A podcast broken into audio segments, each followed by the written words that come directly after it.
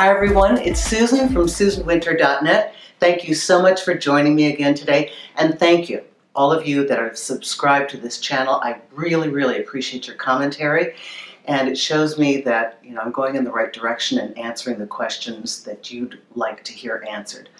So let's talk about trust today. Not you trusting your partner, them trusting you. And this applies whether you're in a new relationship or an existing relationship. Sometimes you're going to find that your partner is reluctant to trust you. And you wonder, I've been proving myself. Why is it taking so long? Okay, so here are three possible issues that might be happening, and I'll give you some options for handling each one. One, uh, you don't deserve it. Okay, here's where you have to be really, really honest, especially if you're in a new relationship. If you said, yeah, you know, I'm going home, I'm just going to chill tonight, and then your friend takes a bunch of pictures and you're out, and then they show you on social media, you know, that incongruity between what you said and what actually happened, that could throw somebody off. What if you've got a track record? What if you have a history that's not so good, your dating history? What if you've been inconsistent in anything in your words? Now, remember, for a new partner, new people are always cautious. You know, nobody wants to get hurt in the dating world. So they're looking for signs that show them it's safe to be with you. And if you are inconsistent in what you say and what you do, if you lie about something, even if you lie and say you were home when you weren't, or that you talked to an ex girlfriend and you didn't reveal that and they find out somehow, you know, everything does end up coming to the surface. And it's wise to be honest from the beginning. I know you worry, oh, if I'm really honest, I could lose them. You know what? Setting the foundation properly in the beginning is what's going to create the possibility of a really great relationship that lasts. So you have to hope that you can speak honestly and reveal where you are from the beginning. And then that's your way of figuring out whether this is the right mate for you as well. So be honest with yourself, be consistent with your word. Your thoughts, your words, and your actions should measure up. Okay, number two, uh, you don't deserve it. That you have a person that just seems suspicious and reluctant to trust at all. So, why would this happen? You know, let's say that it's organic.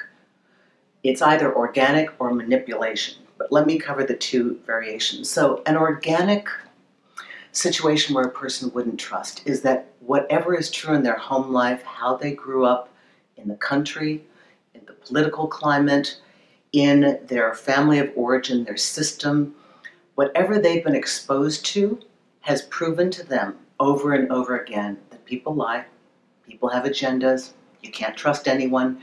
If this has been their commentary, and you hear it by the stories they share, and you hear it by how they look at the world, they're going to have a fairly negative worldview to begin with. Now remember, this is up to you. If this is a new partner, do you want to wade through that?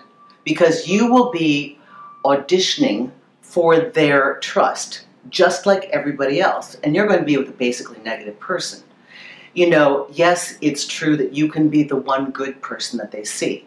And it might be one of those cases where you're too good to be true and they doubt it, you know, like this can't be right. So maybe it's their environment, and their environment has taught them that they cannot trust people. In this case, if it's a new person, I'd give it a certain time frame.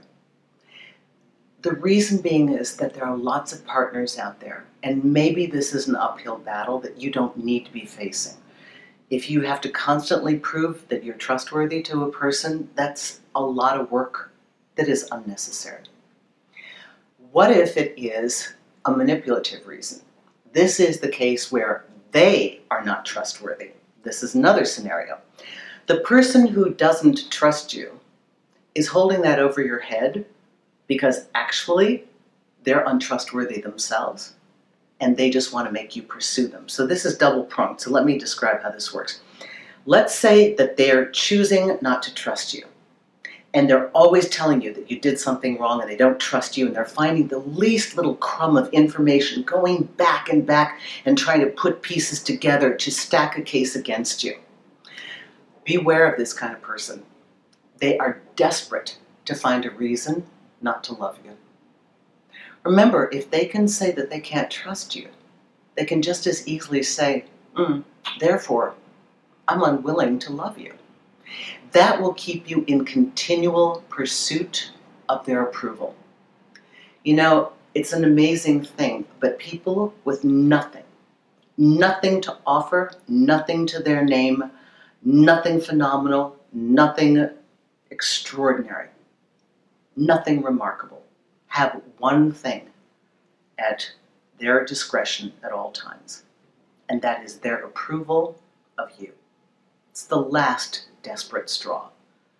But a partner who constantly seeks to use the trust issue, whether this is new or this is your ongoing partnership, and they're going to hold that over you and make you repeatedly prove yourself, jump through hoops for them, they're making you go into pursuit, they're making you chase them, and they are elevating their status in your mind because you must pursue.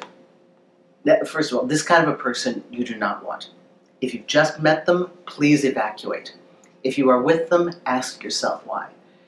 You know, another reason they don't trust you is because they're untrustworthy. So, what is the comment? I think it's something like, um, it takes a thief to know a thief. So, people who are inherently untrustworthy would naturally assume everybody else is the same. Fish assume the whole world lives in water. So the untrustworthy person is projecting that onto you. All of these scenarios are uncomfortable, especially when they don't apply. It's not our job to continually prove ourselves over and over again to somebody that's got their own issues. There are people who also choose not to trust because they're simply too afraid to dip their toes in the water of love and a relationship. It's just the excuse. I, I can't trust you. I, I just, I can't, you know. And, and again, this is just ridiculous. So understand that if it's taking an inordinate amount of time for a new partner to trust you, think twice. If it's not your fault, do I need to do this to myself? Because this will be the reality I'm living with. And if you find that you're in an existing relationship with somebody that keeps holding the trust issue over your head, it could just as easily be some other treat to make you keep jumping. That's not love. That's fear. And you can do better than that. I wish you well. Susan Winter from SusanWinter.net. I hope that answers some of your questions. And thank you, thank you for your lovely commentary. And uh, the, the awesome people I've met on Magnify. You guys, I'm on this pretty much 10 in the morning till 8 at night, most nights. I've I've been able to talk to some of you and answer your questions right away. It is so wonderful. You have to try this. It's an on-demand, by-the-minute session.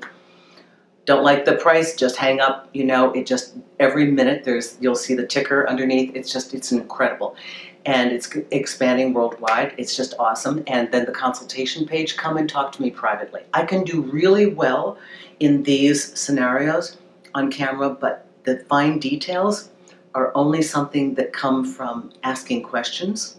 Because I can't tell you how many times I've started in one direction with a person who will say, This is my issue. And then 20 minutes later, it's over here. And if I didn't ask those questions, I'd still be addressing this, which isn't even the issue. So I wish you a wonderful week. Thanks for tuning in to SusanWinter.net.